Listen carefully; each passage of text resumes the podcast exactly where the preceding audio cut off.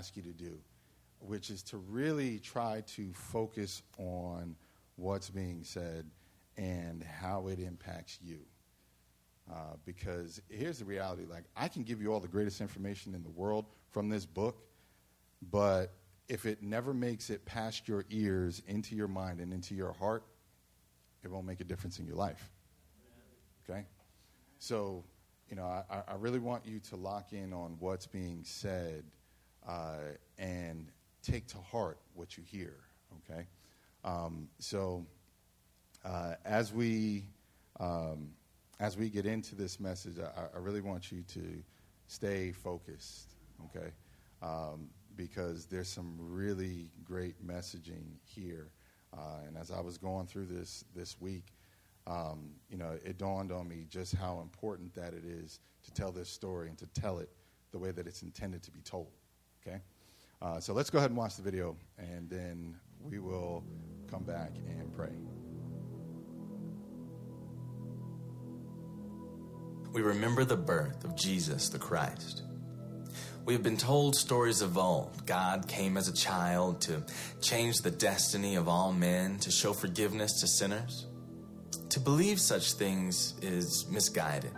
The truth is, he was just an ordinary man who lived an ordinary life. Those who do not believe the truth say, We proclaim his name, Emmanuel, God with us. We share the wonder of the shepherds. We sing the songs of the angels. This is not what is real. Shepherds were not awakened by angelic announcement. There were no wise men celebrating the birth of the king. I'd be lying to you if I said that for the creator of the universe there was no room in the inn. For the Son of God there was but a humble stable. Whether you like it or not, this is the reality of Christmas. That's what I used to think. But then I made room for him in my heart, and Jesus turned it all upside down. This is the reality of Christmas, whether you like it or not. There was but a humble stable for the Son of God. There was no room in the inn for the Creator of the universe. I'd be lying to you if I said that there were no wise men celebrating the birth of the King, that shepherds are not awakened by angelic announcement. This is not what is real. We sing the song of the angels. We share the wonder of the shepherds. We proclaim his name, Emmanuel, God with us. Those who do not believe the truth say he was just an ordinary man who lived an ordinary life, but to believe such things is misguided. The truth is, to show forgiveness to sinners, to change the destiny of all men, God came as a child. We've been told stories of old. We remember the birth of Jesus, the Christ. Amen. Amen. All right. So it's so funny. I came across this video yesterday, um, and I just thought it was uh, it was so true to form in terms of how many people see um, not only uh, not only the season of Christmas, but also how they see most things of God, because many people have these misconceptions and this misinformation about what the Bible says. But just like this story, it isn't until people hear the truth about all of those things that the story gets flipped on its head. And when you read it back, you come away with a much different understanding. Amen? So, with that being said, um, the title of the message and my goal for you this morning is to share with you the true Christmas story. Okay? So let's pray. Heavenly Father, we thank you so much for this time. Uh, we thank you so much for the gift uh, that Christ is to us. Uh, God, we thank you that you sent him to us so that he would be a blessing to all people, Uh, as we go through this message today, Lord, we pray that you would open our minds and our hearts to receive this message from you. And we pray that you would help us to walk away with an understanding that moves us.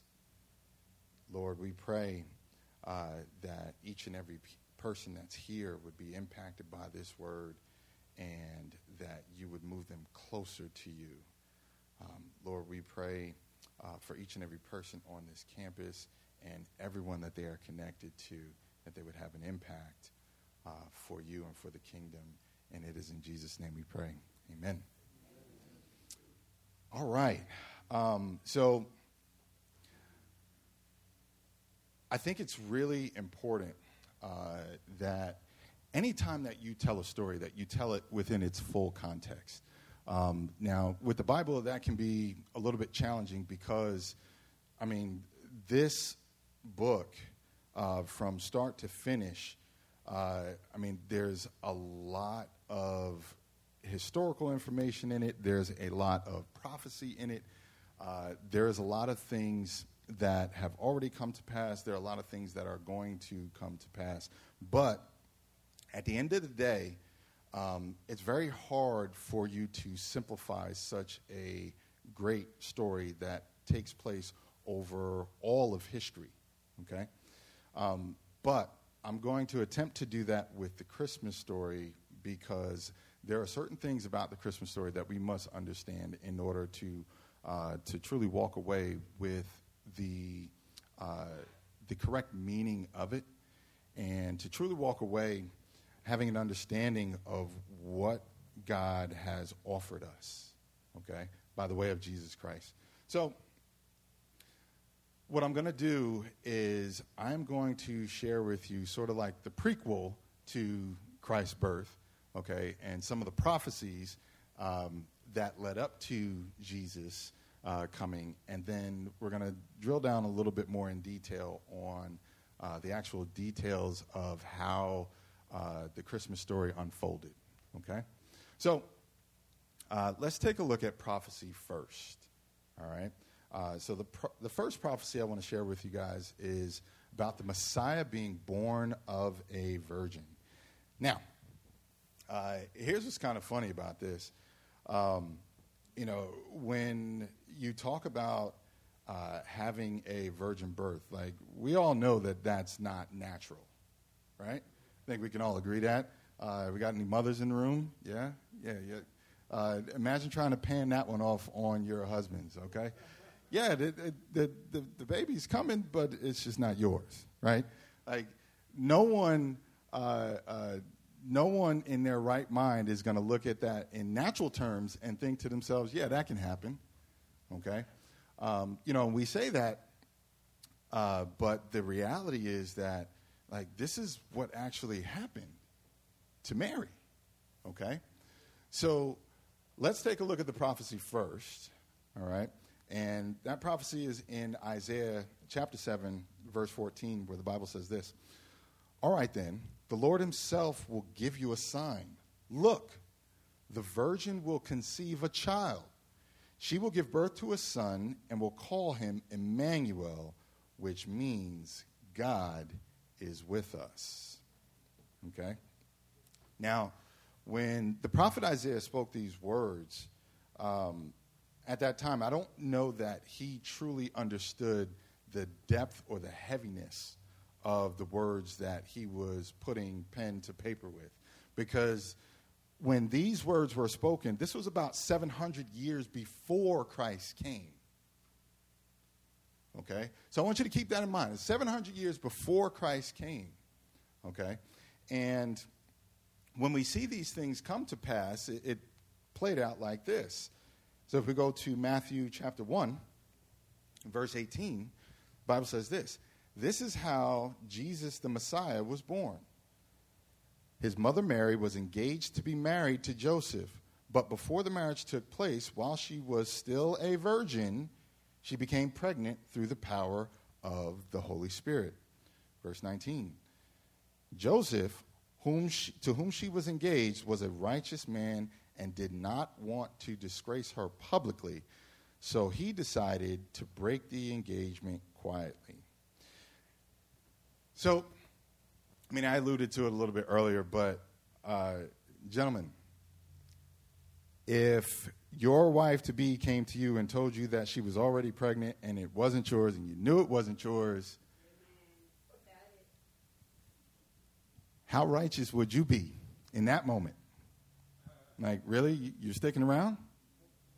Like, or are you like, um, that's a little bit too tall of a tale for me. I'm out. Like, it's, uh, that's a that's a real question, right? But the Bible tells us that Joseph was a righteous man, and he did not want to publicly disgrace her. Let me flesh this out a little bit because I don't think that we can fully understand it in our context today. Because during this time and in this particular culture, if you were to be found to be an unvirtuous woman, if you were found to not be a virgin, okay, you were likely not only to, to suffer public disgrace, like people wouldn't want anything to do with you, like uh, it would change your life forever after that, but you were also at risk of being stoned publicly to death. Okay?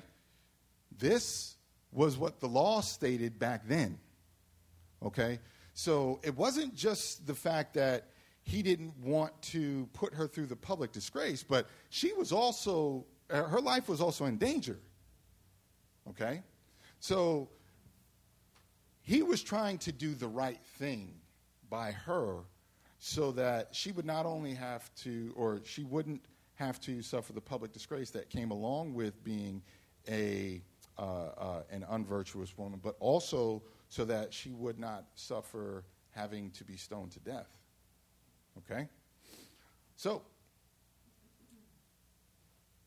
verse 20 says, As he considered this, an angel of the Lord appeared to him in a dream.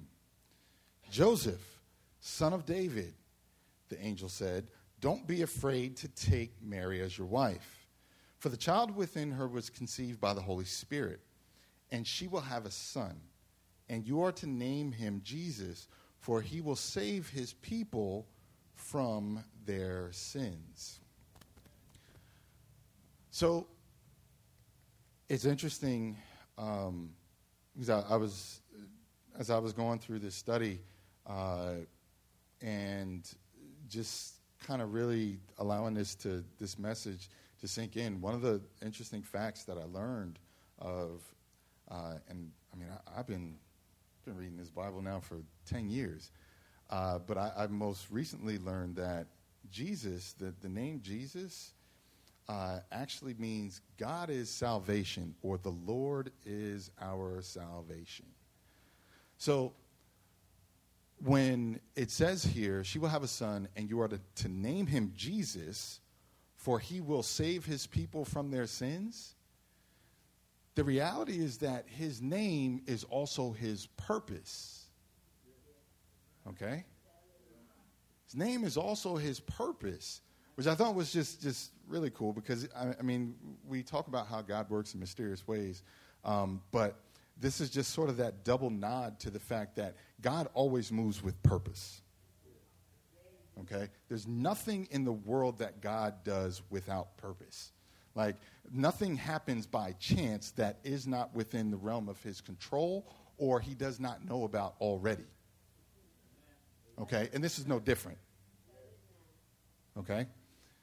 So, Jesus, even in his name, gives us his purpose. Okay? Um, so, let's move on to verse 22. And it says, all of this occurred to fulfill the Lord's message through his prophet, the prophet Isaiah. Look, the virgin will conceive a child. She will give birth to a son, and they will call him Emmanuel, which means God is with us. Isn't that one of the greatest things of all time? That God is with us.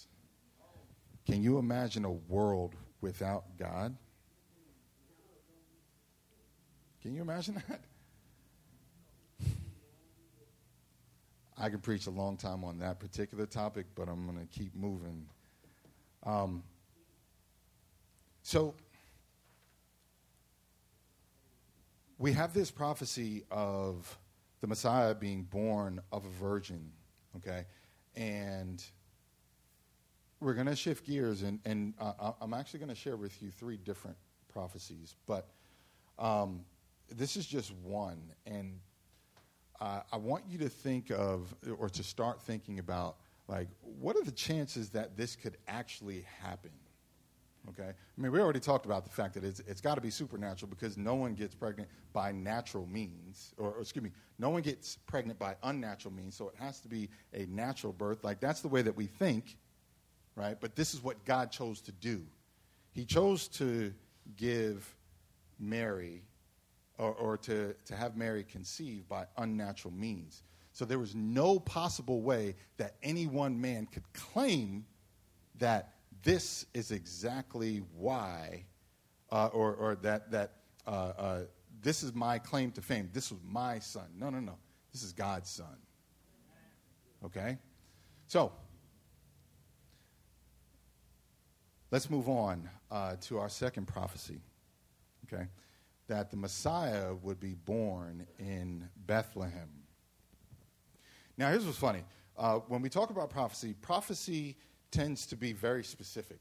Okay, so prophecy is not like, um, you know what, uh, I think there's going to be a day next week that ends in the words D A Y. Like, no, that, that's not prophecy. Okay, um, when we talk about prophecy, prophecy typically has very specific names, times, dates, uh, uh, and uh, events that come to pass. Okay? So, when we look at this particular one, okay, uh, we see that the Messiah is going to be born in Bethlehem. Now, we don't have a date to it, which is fine, but we do know it's going to come to pass and that it is going to come to pass in this very specific place, Bethlehem. Okay? Um, so let's take a look at the prophecy itself. All right? And this is in Jeremiah chapter 23, where the Bible says this For the time is coming, says the Lord, when I will raise up a righteous descendant from King David's line. He will be a king who rules with wisdom. He will do what is just and right throughout the land, and his name will be the Lord is our righteousness. In that day, Judah will be saved, and Israel will live in safety. Okay? Now, let's add a little bit of context to this because this was prophesied by the prophet Jeremiah between 580 to 620 years before Jesus came. Okay? So now we have two different prophecies one about the virgin birth, okay, which was made about 700 years before the birth of Jesus. And then we also have this particular prophecy where it talks about the coming of the Lord and him coming specifically to the town of Bethlehem. And here we see that, um, uh, here we see that we are, we are starting to get more into the details of the prophecies and how they're going to line up together. Okay? So, let's go to the fulfillment of the prophecy, which is in Luke chapter 1, in verse 20. Well, we'll start at verse 26. It says, In the sixth month of Elizabeth's pre- pre- pregnancy, God sent the angel Gabriel to Nazareth a village in Galilee, to a virgin named Mary. She was engaged to be married to a man named Joseph, a descendant of King David. He will be very great, or excuse me, I'm sorry. Let's skip and go to verse 32. Okay? And this is the angel talking. The angel Gabriel, he is talking to Mary, and he says this about the coming Messiah. He says, He will be very great and will be called the Son of the Most High. The Lord God will give him the throne of his ancestor David, and he will reign over Israel forever. His kingdom will never end. And I just realized I skipped my notes uh, to a different part, so please excuse me. Um, this particular um, this particular prophecy uh, is speaking about the Messiah coming as a descendant of David. My apologies. We're going to get back to Bethlehem in just a minute, though. Um, so, what we see is very specifically that he would not only come uh, to a to be born of a virgin, he would not only come to be uh, born in the town of Bethlehem. We'll go back to that in a second but also that he would be born to a very specific family. Okay? Uh, and this is King David. Now, I mean, I, I, I, had to ask myself, why specifically King David? Okay? Uh, when Jesus could have been born to any uh, particular family at, at, that time. Okay? Because the reality is that uh, the. Um, at that particular point in time, the king that was installed in the land was King Herod. Okay? And he was not connected to the line of David. Okay? So, when we look at uh, what was going on, like Jesus could have been born in Herod's line, but God chose for him to be born in the line of David. And when we look closer at it, it's because David's line, when you do the genealogy and you go all the way back, it traces all the way back to Adam. Okay? Uh, now, in some way, shape, or form, we all trace all the way back to Adam. However, this particular family line uh, not only had been uh, installed as a king in Israel through the line of David, but also uh, goes and extends all the way back to Adam, back to the Garden of Eden. Okay? So, here's what's interesting about this. Okay? Um, when we look at it and we say, all right, Jesus was foretold of 700 years prior to uh, to come to a virgin, okay, uh, to come to earth by way of a virgin, and then we look at the family line that he came through, okay, through the line of King David. Like this was very important to the people of Israel, okay, because by and far David was the greatest king that ever lived uh, throughout the uh, uh, the time of all of the um, all the kings of Israel, okay, and certainly the, the, one of the most noted, okay. So you know, for for God to come in the form of a child and to be born in that family line was significant to, or should have been significant to the people of Israel. We're going to see that that wasn't quite the case um, when he actually came, but this should have been significant to them. Okay? So now let's go back to our second uh, prophecy, which was the Messiah would be born in Bethlehem. Um, let's go to Micah uh, chapter 5, where it says this But you, O Bethlehem Ephrathah, I, I, think I'm saying that right. If I'm not, please forgive me, Lord. Uh, are only a small village among all the people of Judah.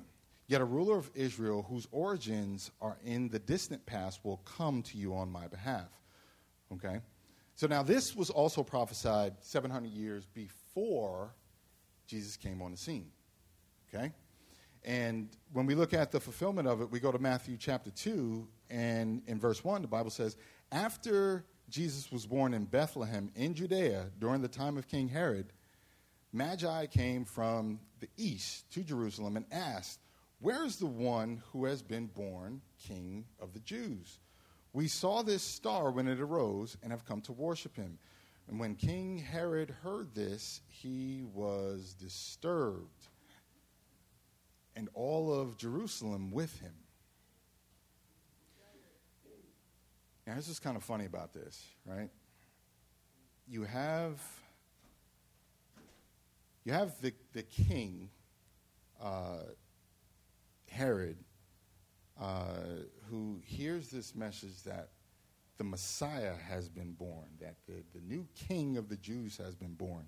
And obviously, because he was not rightfully installed as the king, and he had killed people even within his own family in order to stay in power.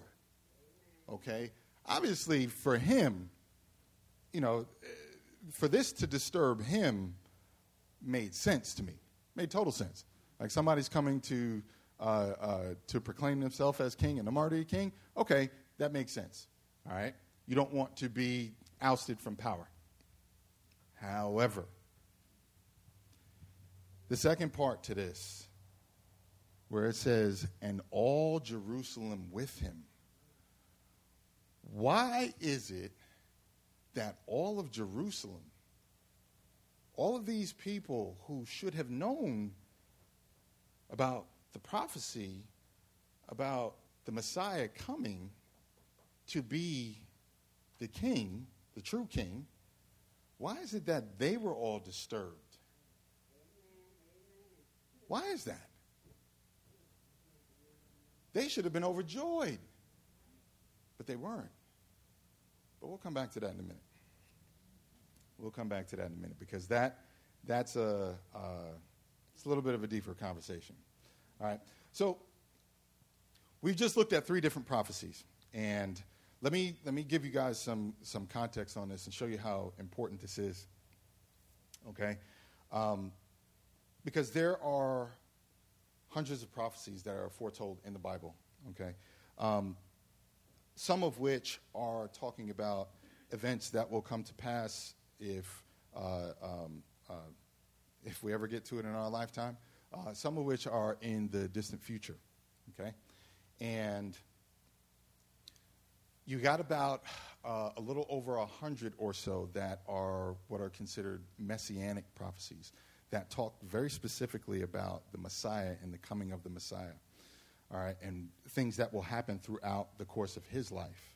Okay, I just shared with you three uh, prophecies that were uh, very specific about the actual birth of Christ.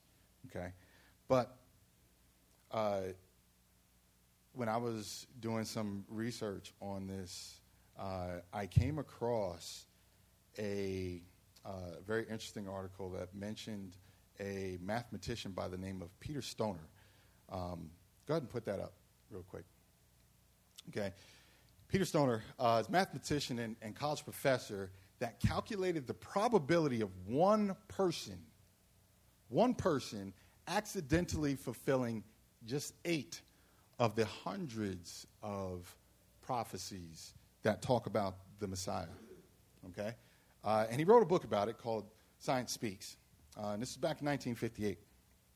And he concluded very conservatively that you had a 1 in 100 quadrillion chance of one person accidentally fulfilling eight messianic prophecies. That's a 1 with 17 zeros after it.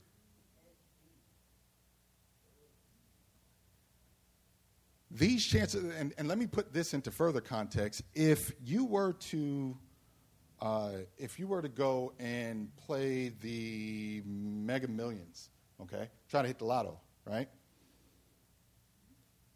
You have a 331 million times chance more of hitting the Mega Millions than you would of finding one person that would fulfill eight prophecies about who Jesus is.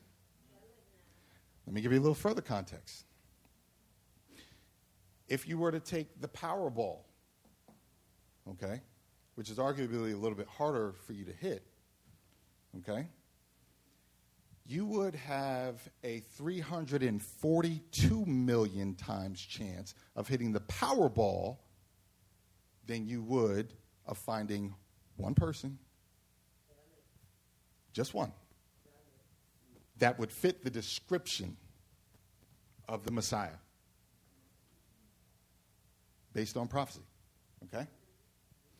So, when we talk about the miracle of Christmas, it is not just because of what the Bible says is a miracle, it is because it is a statistical improbability that you would find one person that would ever come to this planet.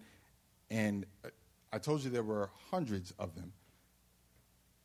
I'm just trying to get you to find one person that fills eight. Eight out of a hundred some odd prophecies about the Messiah. Okay? So the next time some, uh, uh, some really intelligent person tries to come and tell you that Jesus didn't exist, like, share that story with them. Okay? Or not so intelligent person. All right?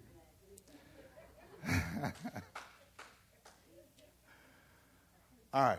So we looked a little bit at prophecy. Let's let's uh, let's drill down and, and let's get a little bit more detailed um, about how the Christmas story, excuse me, actually unfolded. Um, so let's go ahead and shift gears. We'll go over to Luke chapter two. All right, and we're going to take a look at uh, verse eight. It says that night there were shepherds staying in the fields nearby, guarding their flocks of sheep. Suddenly, an angel of the Lord appeared among them, and the radiance of the Lord's glory surrounded them. They were terrified, but the angel reassured them. Let's pause there for a second. Um, imagine that.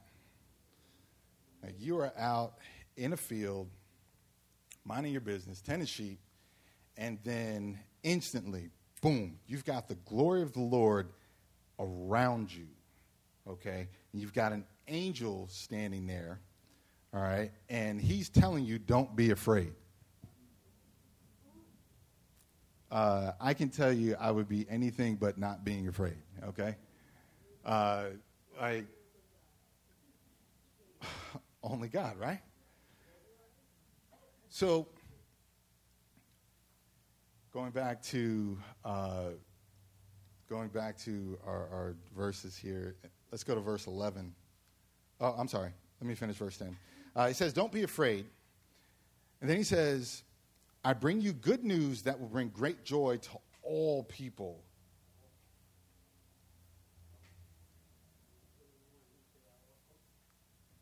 You got it.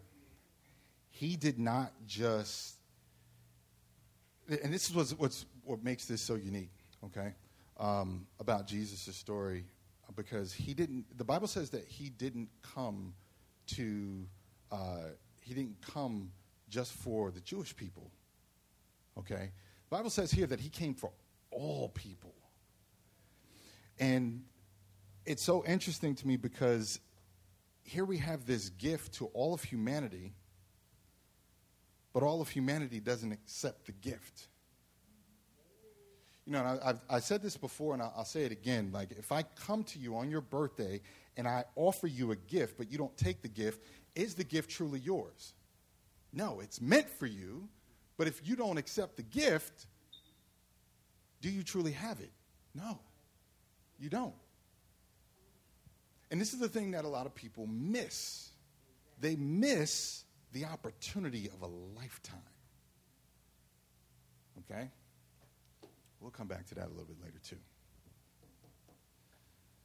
So, Bible says here that he will bring great joy to all people. Then in verse 11 it says, The Savior, yes, the Messiah, the Lord, has been born today in Bethlehem, the city of David and you will recognize him by this sign. You will find a baby wrapped snugly in strips of cloth lying in a manger. And then it just gets even more miraculous here because then in verse 13 it says, Suddenly the angel was joined by a vast host of others, the armies of heaven, praising God and saying, Glory to God in the highest, and peace on earth to those whom God is pleased. So, first, it starts out the shepherds are there, uh, you know, they're tending their sheep. Boom, radiance of the Lord, and then an angel standing before them. They're probably scared out of their minds, and they're either like trying to run, get away, or bowing their heads to the ground, or whatever.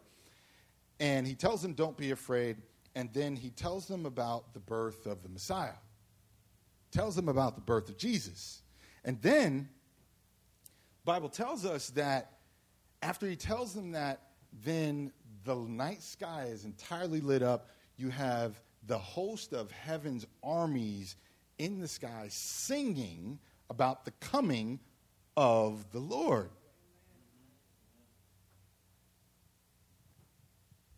You know, we sing a song, Joy to the World, the Lord has come. Let earth receive her King, right? This is that song, I believe, was modeled after this event. Okay? So we have this happen to them, and, and they're like totally blown away. All right? And then, you know, we, we shift gears from there, and we go to verse 15. It says, When the angels had returned to heaven, the shepherds said to each other, Let's go to Bethlehem. Let's see this thing that has happened, which the Lord has told us about. Okay, so it wasn't just enough that they got this message from an angel that just appeared and the, the singing of the angels in the air and uh, this, this radiant light show, it wasn't just enough for them to have taken that. They actually took to heart what was told to them and they said, let's go see for ourselves. You know, the funny thing about it is, I, I, I just thought about this. You know, we share Jesus like every Sunday that we're here, okay? And there are some people that come and they hear it and the words fall on deaf ears. Like, nothing happens inside of them to prompt them to go and find out for themselves. Right? Um, you know, and, and, I really felt, uh, I really felt as I was researching this topic and, and, and really like chewing on this message over the course of the week, uh, I felt this burning desire to make sure that I gave you the full truth the whole truth nothing but the truth when it came to this, so that if you are here and you don't know Jesus, that you would walk away with a much better understanding of who he truly is, who he's truly become, or why he truly has come. Okay? Uh, and I did that not only for the saints in this room, but for those that do not know him. Okay? Because the reality is that, you know, uh, the shepherds, they actually did something that was very unique. Like they could have easily just have been satisfied with what they had seen and heard, but no, they went to see for themselves. And you know, I implore you, if you don't know God, you don't know the Lord, go in search of him and you will find him. Okay. So, verse 16 says this says they hurried to the village and found Mary and Joseph. And there, just like the angel said, was the baby lying in the manger. Verse 17, it says, After seeing him, the shepherds told everyone what had happened and what the angel had said to them about this child. When we hear about Jesus and uh, we come to know who he is and, and uh, what he represents, it is not only our responsibility and our duty to go and to share it, but it should be our heart born desire to do so. Okay? this is what happened to the shepherds, and this is what should happen to us. Okay? So let's move a little bit further into the story uh, as we go to Luke chapter 2, verse 25. Um, and at this particular point in time, uh, Jesus, obviously, he was born. Uh, this is eight days later, and I'll give you a little bit of background. In Jewish culture, uh, the custom was to take the newborn child and take them to the temple to have them dedicated to the Lord. Okay, uh, within eight, within, or excuse me, at eight days after the birth of the child. Okay, uh, so this is what Mary and Joseph were doing. Okay, they were taking Jesus to have him dedicated at that time. All right, so in verse 25, it says, At that time there was a man in Jerusalem named Simeon. He was a righteous and devout. He was righteous and devout and was eagerly waiting for the Messiah to come and rescue Israel. The Holy Spirit was upon him and had revealed to him that he would not die until he had seen the Lord's Messiah. All right? So we have this man, Simeon. The Bible says that uh, he was a righteous and devout man, and uh, says that the Holy Spirit had told him that he would not die until he saw the Messiah in his lifetime. You know, and it, it's it's so funny to me because um, I don't know when this message. The Bible doesn't tell us when this message came to him.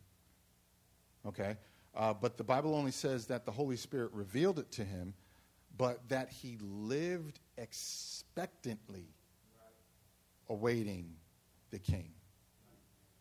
Okay? So, you know, he was a righteous man and he was expecting the coming of the Messiah, right? So, let's go to verse 27.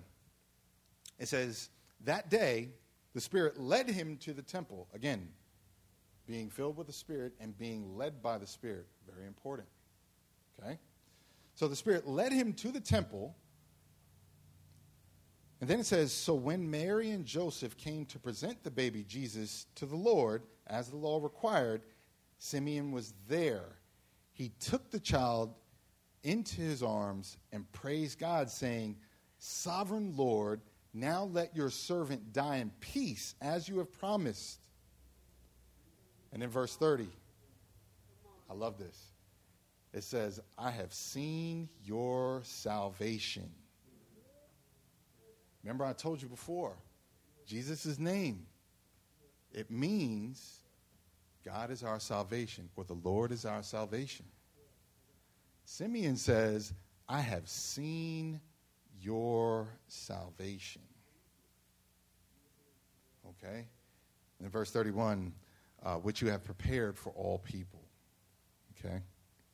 So, again, we, we see this uh, this restatement for us of Jesus and his purpose to be the salvation for all of mankind. Okay? So now let's shift gears one more time. We're going to go to Matthew chapter 2. And we're going to start in verse 1 there. Okay? And the Bible says this Jesus was born in Bethlehem in Judea during the reign of King Herod. About that time, some wise men came from eastern lands and arrived in Jerusalem asking, Where is the newborn king of the Jews? We saw his star as it arose, and we have come to worship him. King Herod was deeply disturbed when he heard this, as was everyone in Jerusalem. Again, I understand King Herod being disturbed. What I don't understand is why the people of Jerusalem were disturbed when they should have been looking for, and they should have been much like Simeon, and eagerly awaiting the coming of the Messiah. Okay? So in verse 4, it says this He called a meeting of the leading priests and teachers of the religious law and asked, Where is the Messiah supposed to be born? Now, again, like this is the king of Israel that's asking this question. Okay?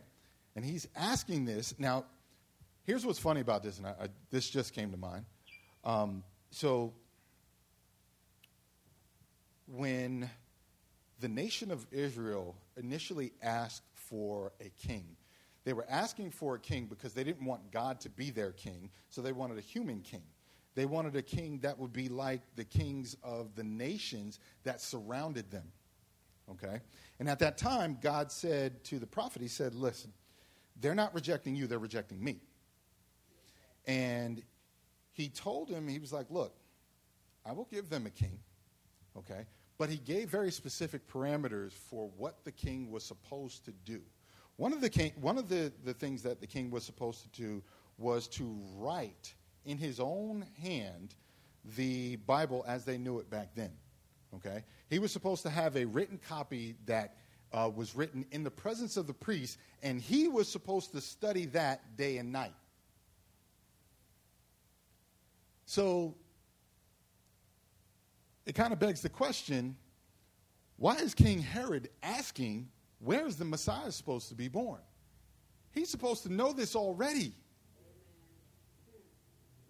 But he asked, so we'll answer it. He wasn't supposed to be king. He wasn't supposed to be king of the people in the sense that uh, he was uh, supposed to be who they were following. So God sent his own king to rule over the people. His name is Jesus.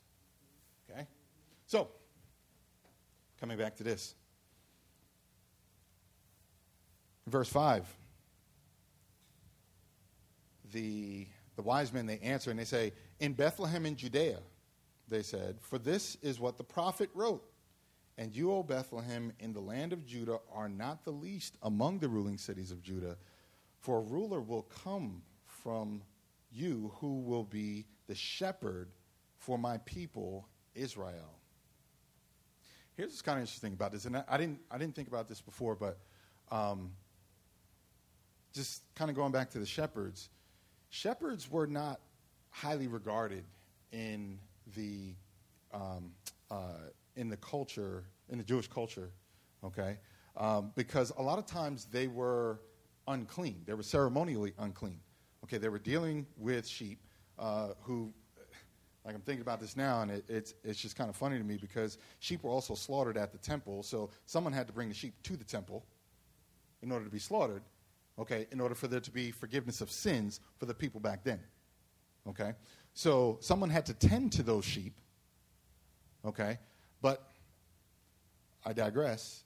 Uh, the shepherds were not highly regarded, but What's interesting is the wording here from the prophet, because it says, For a ruler will come from you who will be the shepherd of my people Israel. Here's what's interesting about this. Okay, so shepherds, uh, they have someone or something that they are shepherding. Okay, and the uh, the obvious uh, connotation here is that the people were sheep. Okay? And the funny part is like sheep are notorious for being dumb. Like they're notorious for it. Okay? Uh, so I, I, read a story one time. Uh, there was a herd of sheep where one of them was kind of leading the way, went over the, the, the cliff of a, a hill, and then 200 of them ended up going over the same cliff. Like, that's dumb. Right? But the Bible says, in this prophecy, the Bible says, a ruler will come for you who will be the shepherd of my people Israel uh, you know, and I don't know if they got it back then, but we can certainly get it. Like, we can be dumb sometimes. We can do some dumb stuff. For real? Yeah? Okay. So, verse 7, Bible says, Then Herod called for a private meeting with the wise men. And he learned from them the time when the star first appeared. Then he told them, Go to Bethlehem and search carefully for the child. And when you find him, come back and tell me so that I can go and worship him too.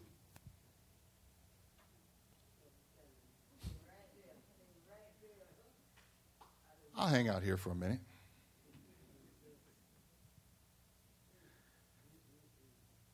Let me give you a little context here, too. King Herod was in Jerusalem. Jerusalem is five miles from Bethlehem. The average person walks at a pace of about three and a half to four miles per hour if they're walking slowly. So the trip from Jerusalem to Bethlehem would have taken one hour if you walked briskly.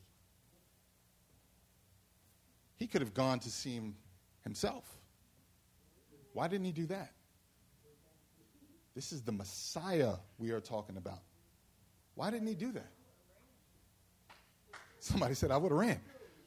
Right? Yet, King Herod and all the people of Jerusalem, they didn't bother to go to see for themselves.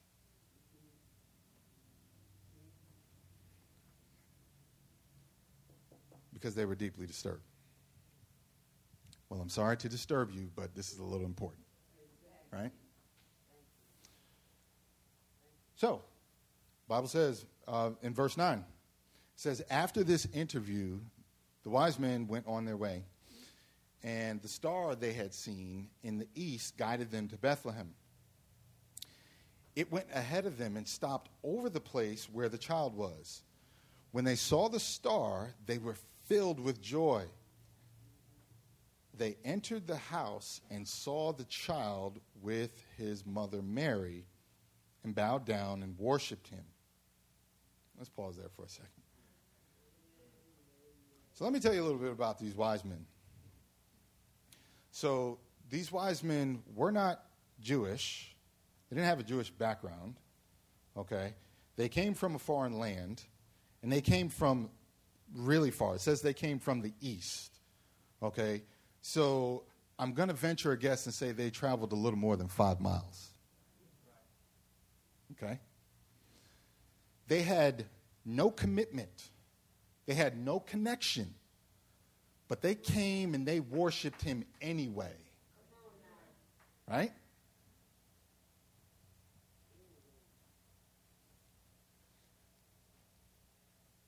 Then it says, wait, let's go back for a second because I, I had to clear something else up too.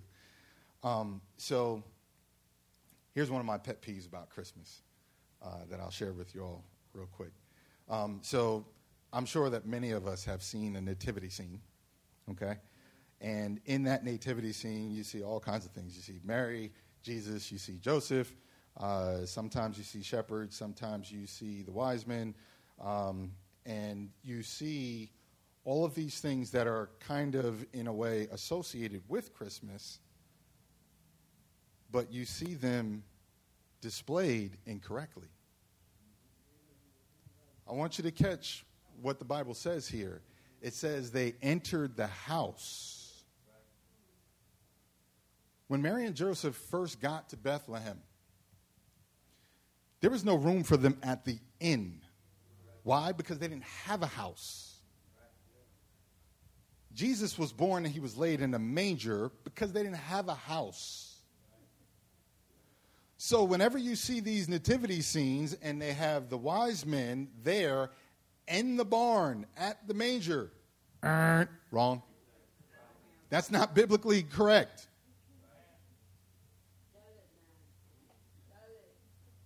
Like, you can't have the shepherds and the wise men there at the same time because it didn't happen that way. Okay? It's estimated that when they actually showed up, it was about two years later. Okay? Because we come to find out that Herod, in his haste to find this newborn king, wanted to kill him. So he wanted to kill every child that was under the age of two that was a male child. That's what the Bible tells us. Okay? So, let's just clear that up right now. Okay? There was no wise men at the true nativity scene. Okay? Uh, and for any of the Christmas shows or Christmas pictures that you see uh, where you see that being depicted, I want you to think to yourself, that's not biblically accurate. Because it wasn't. Okay? So I digress. Uh, okay.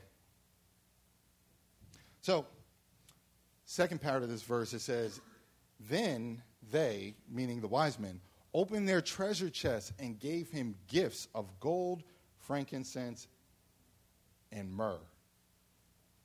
I told you before, the wise men were in no way committed to or connected with Jewish culture. They came and they did something that not even the people of Israel were willing to do. Again, that to me is surprising. Okay? It's real deep. So, you know, I, have shared all of this with you this morning um, because the reality is that this still applies to us today. Okay?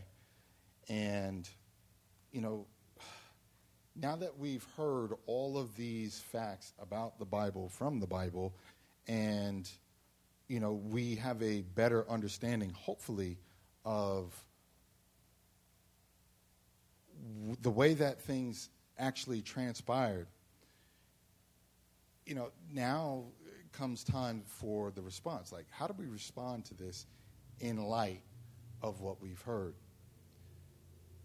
You know, and, and there's a few different ways that we can, but I, I'll start with the simple. Like, are we going to be like the shepherds? Right? Are we going to be like the shepherds who, upon hearing about Jesus, upon hearing about the coming of the Lord, the Savior, the Messiah, they went and they not only did a little bit more research, they, they, they went and they saw for themselves, right?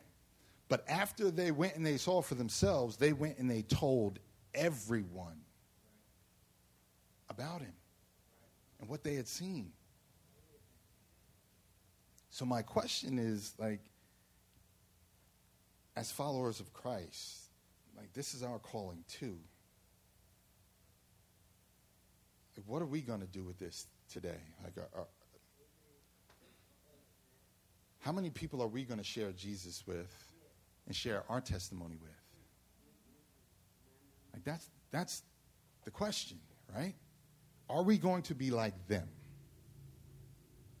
And in light of what we've heard, and what we know to be true from the Bible, not from Elder Keon, what we know to be true from the Bible, are we going to share that in our testimony with people? Right? Secondly, or are we, or moreover, I should say, are we like Simeon? Simeon the Bible describes as a righteous and devout man who was eagerly expecting the coming of the Messiah.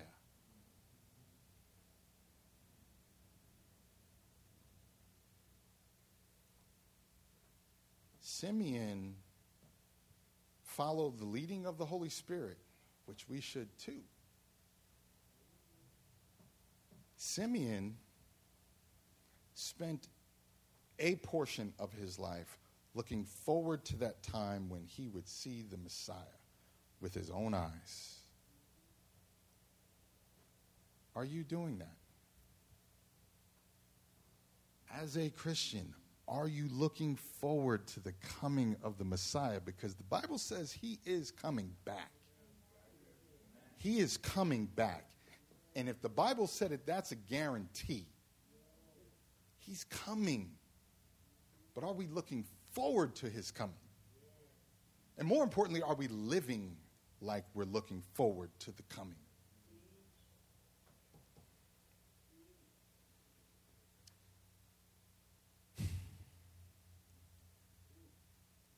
Or is our response like King Herod,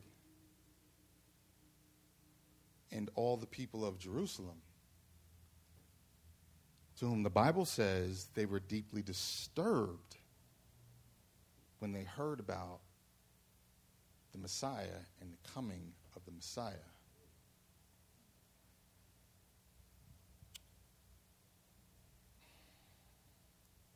You know, um,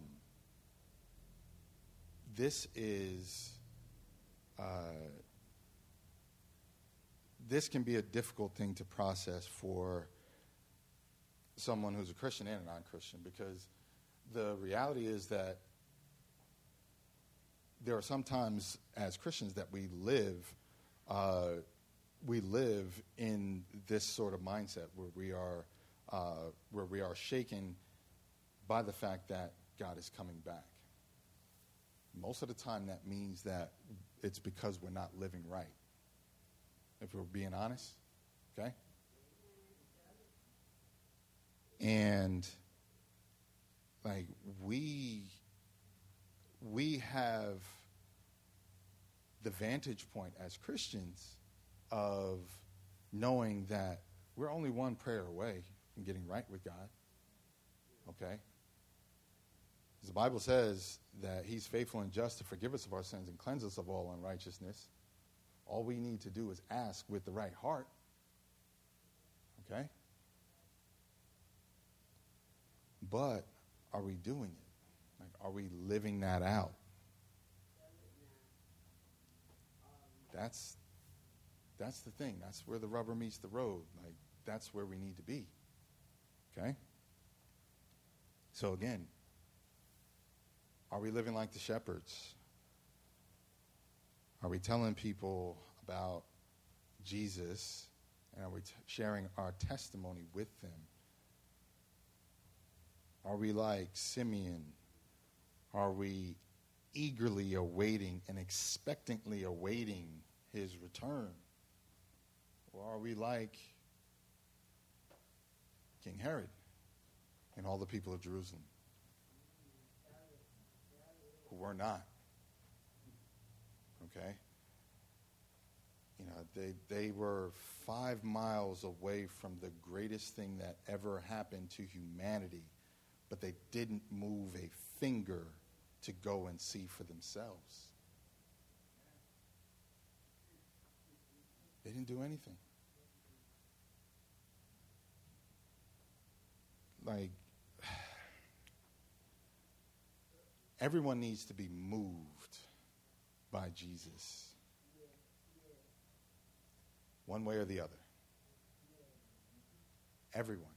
You cannot sit on a fence about Jesus and who he is. You can't. You either agree with what the Bible says, which I implore you to, or you are repulsed by him. Like, that's a fact. But it all comes down to a choice. Come on, Victor.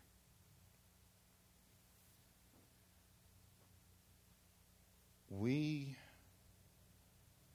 have this gift that is Jesus Christ. But like I told you before, this gift is only good in so much that we accept it.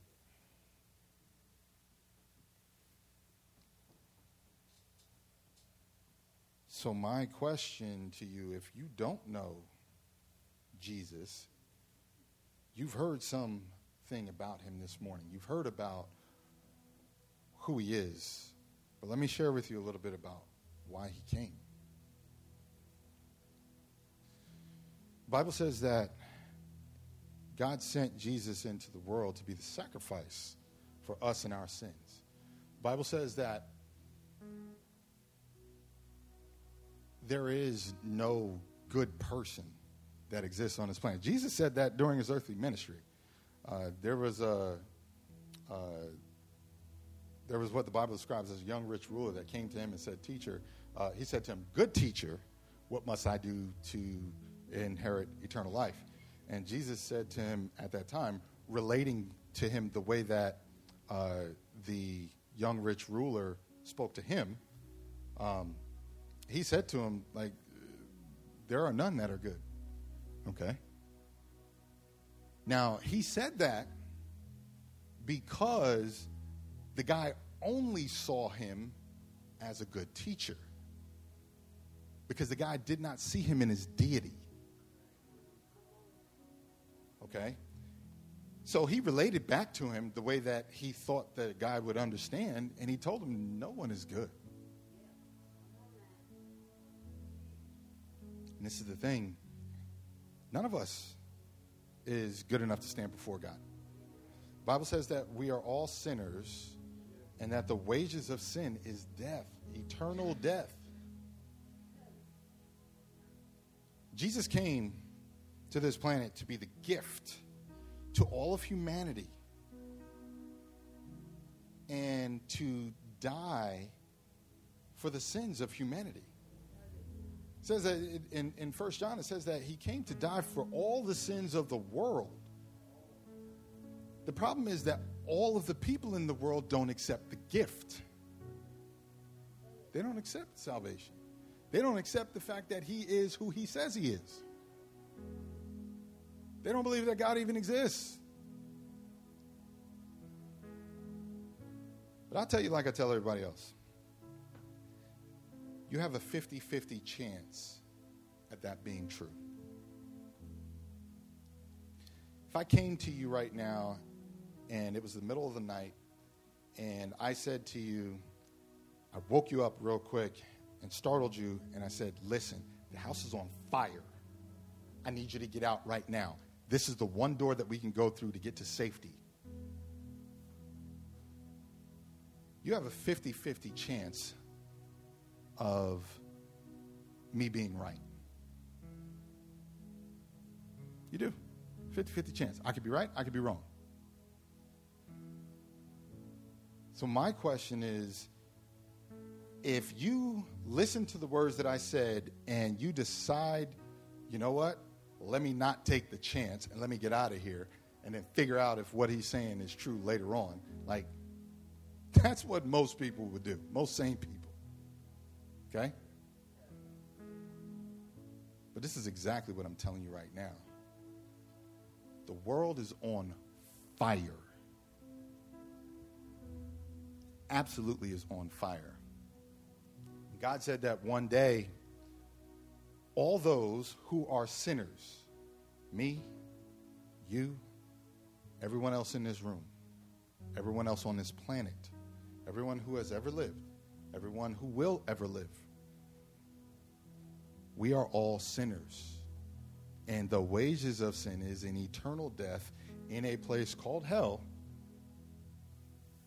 that you have the opportunity to choose whether or not you go there. The same way that you have the opportunity to choose to believe what's being told to you from this word.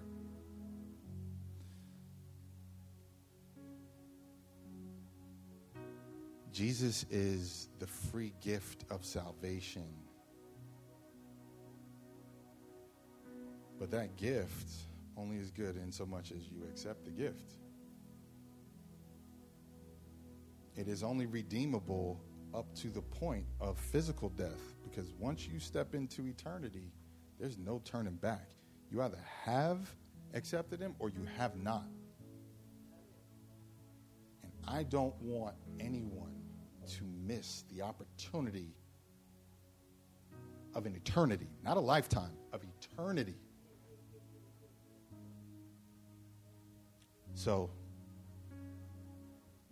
I am going to give you an opportunity. If you do not know the Lord today, I am going to give you an opportunity to come to know Him because the Bible says that the uh,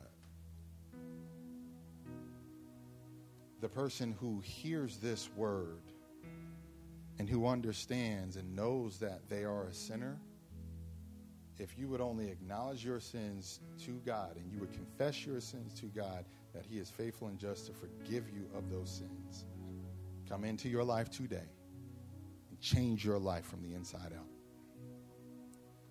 So, I'm going to pray for us uh, as we close, and then I'm going to give you an opportunity to come to know the Lord for yourself. Pray with me. Heavenly Father, we thank you so much for the gift of Jesus. We thank you so much for sending him over 2,000 years ago. Um, God, we, we thank you so much. Uh, and we know that we could never repay you for the gift that Jesus is. And we come to you now and, and we just we just pray and, and we give you the only thing that we can offer you that you truly want on this day, which is our thanks. Thank you so much for loving us so much that you sent Jesus as the gift of salvation. God, we, we pray for those that are here uh, that have heard this message, that have heard about your prophecies that you spoke of way before the coming of Jesus. We pray for uh, we pray for them that they have heard about the gift of Jesus and that they have heard the gospel, the good news. And we pray that you work in their hearts and that you turn their hearts towards you. God, we pray for each and every person that is here that you would help us to respond to this message, to respond to the gospel, and that we would draw close to you. God, we pray for each and every person here that's already a believer in Christ, and we pray that you would help us to share Jesus with everyone. We pray that you would uh, help us to share our testimony with everyone. We pray that you would help us to be like Simeon and live expectantly, expecting Jesus to return because you said in your word that he will. He is coming back for us. So, God, we pray and we just ask that you change hearts in this room today. And we pray all of this in Jesus' name. A better life.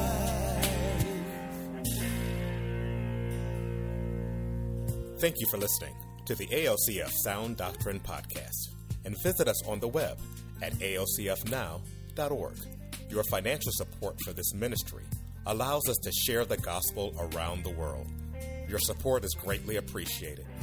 If you would like to give a donation, please go to alcfnow.org. Abundant Life Christian Fellowship Church, loving God, loving people.